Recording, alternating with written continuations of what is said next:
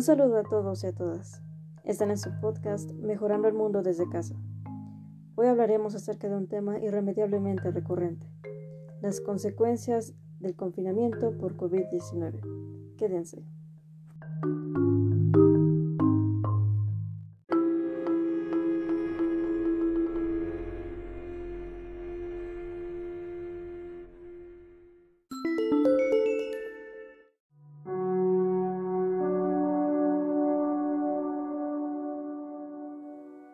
COVID-19, pandemia causada por el nuevo coronavirus SARS-CoV-2.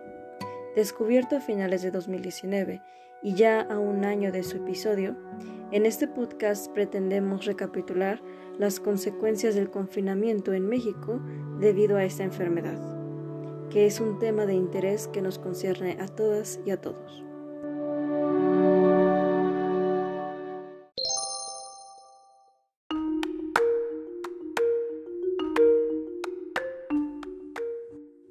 Al inicio de este primer ciclo epidémico, sabíamos muy poco de cómo actuaba la enfermedad en nuestro cuerpo, pero sabíamos algo fundamental, las medidas de prevención para contraer la enfermedad.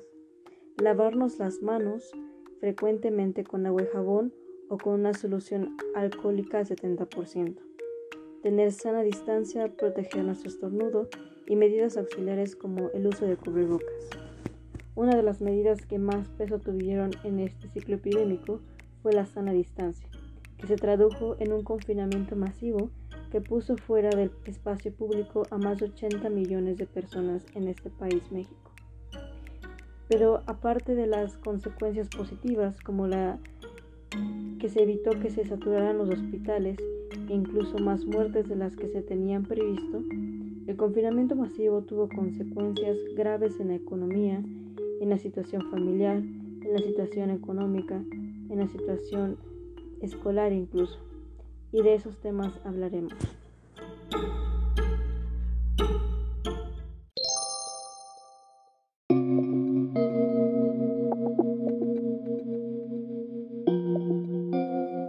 Como ya habíamos mencionado, el confinamiento masivo tuvo grandes beneficios para toda la sociedad, en tanto que se evitaban más contagios y muertes pero decir verdad también tuvo un lado negativo, ya que en esta sociedad no podemos estar permanentemente aislados porque tenemos que salir a trabajar, tenemos que estudiar y tenemos que hacer muchas más actividades que nos comprenden en nuestro bienestar. Además de que vivimos en una sociedad desigual en donde muchas personas dependen del día a día de su, de su trabajo y de su salario para vivir bien. En este sentido, el confinamiento masivo también representa un reto complejo para mantener equilibrio, el bienestar económico y el bienestar que en este caso es la salud, la salud como prioridad.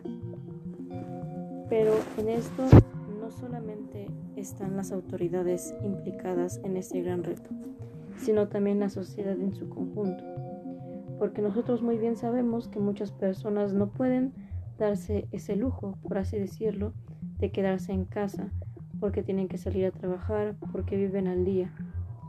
Y nosotros como si somos personas que no tenemos necesidad de salir, que no tenemos una actividad esencial por el cual nos invite a salir de casa, entonces permanecer en ello.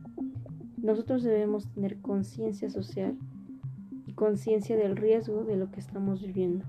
Estamos viviendo una crisis mundial que nos afecta a todos los seres humanos. Es algo que nos pone en peligro, en constante peligro, en constante estrés, que nos ha marcado incluso a un nivel de núcleo familiar y un núcleo íntimo, porque nos encontramos más juntos que en otros lugares, que en otros tiempos. Entonces debemos ser solidarios, debemos tener actitudes que nos hagan protegernos a todas y a todos. Pero aquí tenemos, como ya habíamos dicho, un reto muy importante, el equilibrio entre el bienestar económico y el bienestar de la salud. Es algo que todos tenemos que tener muy en cuenta, muy en cuenta al querer juzgar a nuestro vecino, al querer juzgar a nuestros padres, a nuestros familiares e incluso a personas que no conozcamos.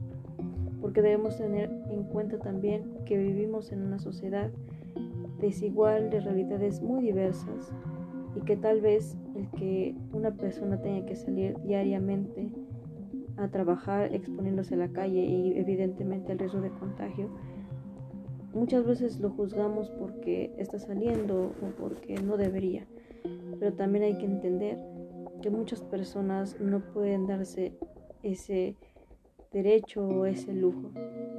Entonces, cuando hablamos de este tipo de, de problemas, debemos tener múltiples puntos de vista, porque ese tipo de situaciones, este tipo de crisis son muy complejas.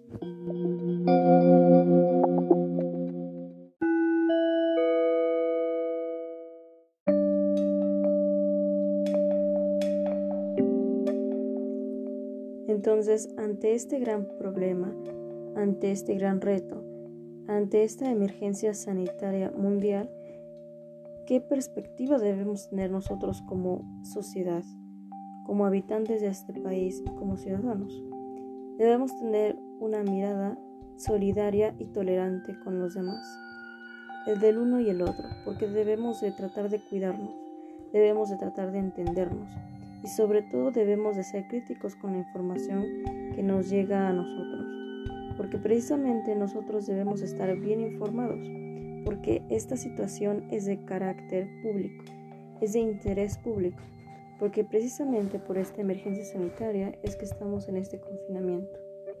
Debemos aprovechar todo para que la tendencia de la epidemia de COVID-19 aquí en México vaya a la baja para evitar más muertes y más enfermedad. Debemos cuidarnos uno, de los otros. Debemos crear conciencia colectiva de lo que está pasando. Debemos mantener el lavado de manos constante, ya sea con agua y jabón o con una solución alcohólica, si no encontramos esta sustancia. Debemos tener una sana distancia el uno con el otro. Si no es indispensable salir de nuestra casa, no salir y también debemos proteger nuestro estornudo e incluso en lugares cerrados preferentemente usar el cubrebocas, utilizar el cubrebocas como medida auxiliar. Todas estas medidas nos podrán ayudar como sociedad a que la epidemia en México vaya a la baja.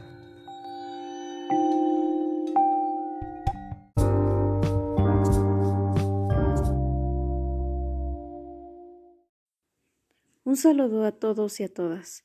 Bienvenidos a su podcast Mejorando al Mundo desde casa. Hoy hablaremos acerca de un tema irremediablemente recurrente, la trascendencia e importancia del derecho a la vida por la nueva pandemia de coronavirus SARS-CoV-2 causante de la enfermedad COVID-19. Acompáñenos.